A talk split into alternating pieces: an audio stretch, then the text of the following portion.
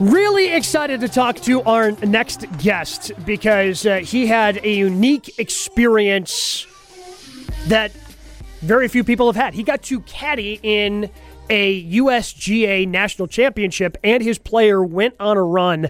Uh, he is. Uh, the host of Brewers Extra Innings. Catch him on WTMJ after most Brewers games. He is Dominic Cotroneo. And Dom, thank you so much for taking the time. Uh, first, let's start with how did you get into being a caddy at Erin Hills? Yeah, so thanks for having me, guys. So basically, the way it worked out was when I first moved to Milwaukee, my role with the Brewers was part time and needed something to make sure to pay the rent, you know? So uh, I used to caddy in Scottsdale, Arizona, where I'm from, and uh, who wouldn't want to caddy at an amazing place like Erin Hills? So this is my second season at Erin Hills. I still do that as my day job, and uh, I basically, you know, if the Brewers have a night game, I will wake up, go straight to the course, caddy for five hours, shower up, get straight to the game, then do all my work post game, go to bed, and do it all over again. So uh, I'm the busiest, but also the luckiest guy in the world. Dom, there's a correlation between your Brewers job and Erin Hills. You know, Gabe and Stephen had Brandon Woodruff on earlier this year. They've had your counterpart Brian Anderson on. I mean, are the Brewers players hitting you up for tee times? Like, do they get preferential access? you know, it's funny. The Brewers is less so the Brewers hitting me up, but more visiting teams hitting me up. Actually, I've got a few guys uh, that have reached out to me via Instagram, like, "Hey, Dom, can you help me get out here?" And then I remind them, like, "Hey, it's walking only," and suddenly the interest is kind of uh, kind of sparse from there on when they realize, oh wait, walking only. I got to be ready to play. I got to be at batting practice by three. Ooh, it's probably not going to work for me, but it's kind of funny how it's all. There are some pretty uh, good baseball players and some some athletes that roll through there. Summertime, we're pretty popular. With some hockey players and uh, JJ Watt was out there at the start of the season too. So it's a, it's a pretty cool gig. Dom Cotroneo is our guest here on the tee, uh, catching Brewers extra innings, also caddies out at Erin Hills. So, how did the opportunity to be able to caddy in the mid am work? Some guys were interested in local caddies. You had to volunteer for it. How did that opportunity come about? Yeah, exactly that. I mean, 256 players in the field. Not everybody's bringing their own caddy. Uh, so basically, the way it worked out for us inside the barn was, well, we had been closed for, you know, the first five days of September prior, given the course of breather and trying to make sure everything was ready to go. But, you know, some guys took it as an opportunity to take a vacation. Nobody was obligated that they had to work via mid amateur. But the way it worked out for me was I initially wasn't actually planning on working the mid am because with the Brewers schedule, there was a couple off days coming up, and quite frankly, I was really looking forward to those off days. But uh, I got a, an all call email from my my caddy master saying like, "Hey, um, we just need bodies for the stroke play portion because it is such a massive uh, thing. So I said, you know what? Three out of four guys aren't going to make it to match play. I would hate it, you know, to have my guy make match play. But look, I needed to help out, you know, the team here at Erin Hills. So I said, hey, hey Tim, uh, I can help out whatever you need. If you need somebody to do it, yeah, cool. You're with James Leal, and I'm like, wait a minute. I just watched James because I'm a Sun Devil myself. I just watched James in the national championship. So I show up there at Blue Mound and I'm like, I know this kid's nasty, and I know this kid's really good.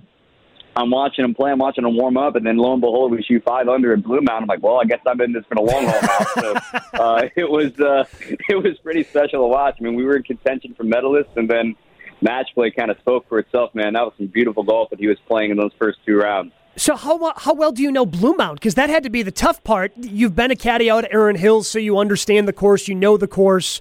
But when you're going into a place like Blue Mound, especially where those greens are the defense of that course, and there's some subtleties that you may have to help out. Like, how did you handle caddying at Blue Mound? So it's funny because I actually was lucky enough to play Blue Mound as a guest last summer, so I had a little bit of recollection of it. But fun fact for both rounds, my yardage book was not USGA compliant, so I had to leave it in my uh, trunk. So all I was rolling with was the the pin sheet. And quite frankly, at Blue Mound, thanks to my previous knowledge and also James having already played a practice round, we had already had a plan figured out of what holes were drivers, what holes were our lines, you know.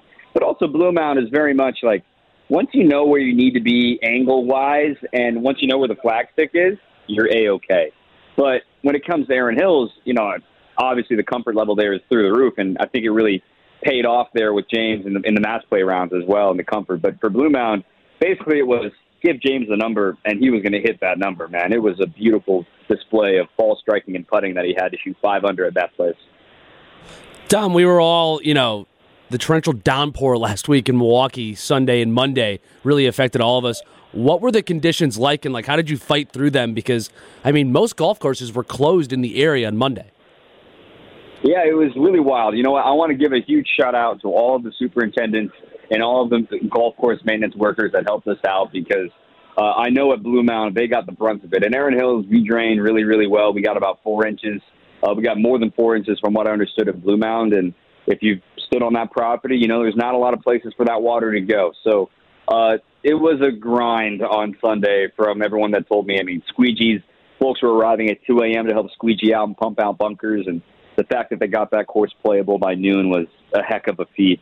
I just tip my cap to everybody. And we had kind of the luck of the draw, if you will, because we played Blue Mound on Saturday, had our round completed. We didn't even start uh, a round at all on Sunday before obviously round was canceled, and we only got six holes in on Monday in the resumption of play. So by the time we got back to Erin Hills, it was pretty much dried out and good to go again. So we never had to worry about sloshing through puddles or anything like that. But that's also a testament to how great the maintenance crews everyone did, and even the guys that played Blue Mound on day two told me, like, dude, they couldn't even tell that there was five inches of rain the day before. Absolute hat tip to everybody involved. Talking with Dom Cotroneo, you can catch him on Brewers Extra Innings on WTMJ, but he's also a caddy out of Erin Hills, just caddied during the 41st U.S. Mid-Am that was happening out there. So you mentioned that you, you got the invite, you got to play Blue Mound Country Club. When you play rounds of golf, does your mind work different than most people now because you've been a caddy? You've caddied in Scottsdale, you've caddied in Erin Hills. Because when I go out and play, and, and even if I were to go out to Blue Mound again, it's been a couple years since I've been out there, Dom. I don't know if I would necessarily remember, oh, yeah, this hole I have to be at this angle. So having that more analytical thought process as a caddy, has that helped you in your own golf game? I've been very lucky to have always been considered one of those, oh, good player in his own right type players. Um, you know, when I'm playing with my players, and inevitably you get asked like, "Oh, what, what's your handicap? How well are you?" I'm like, "Well, I played four years of high school golf in Arizona. I played on the club team at Arizona State, and I basically maintained a one or a two handicap for the last five years. So, but when it comes to caddying, it's just keeping things simple is a really good reminder for players like me that just like I'm helping a 25 handicapper get through a U.S. Open course, right? It's supposed to be hard. But keeping things simple is something we just forget to do sometimes as as players in golf because hey, what's my object here? Do I want to hit it low? Do I want to hit it high? Do I want to hit it on the ground? Do I want to hit it to this spot? Do I want to be passable? Like you can get lost in the sauce a little bit, but like, hey, just hit it in the center of the face and hit this number, and you'll be fine. You know, being simple is I think has really helped out my game, specifically with caddying and trying to make things. I'm very much a less is more type guy, especially with my guests at Erin Hills, because you can, like I said, you can get lost in the sauce real quick and get intimidated, but just keep it easy, and no one's going to get freaked out.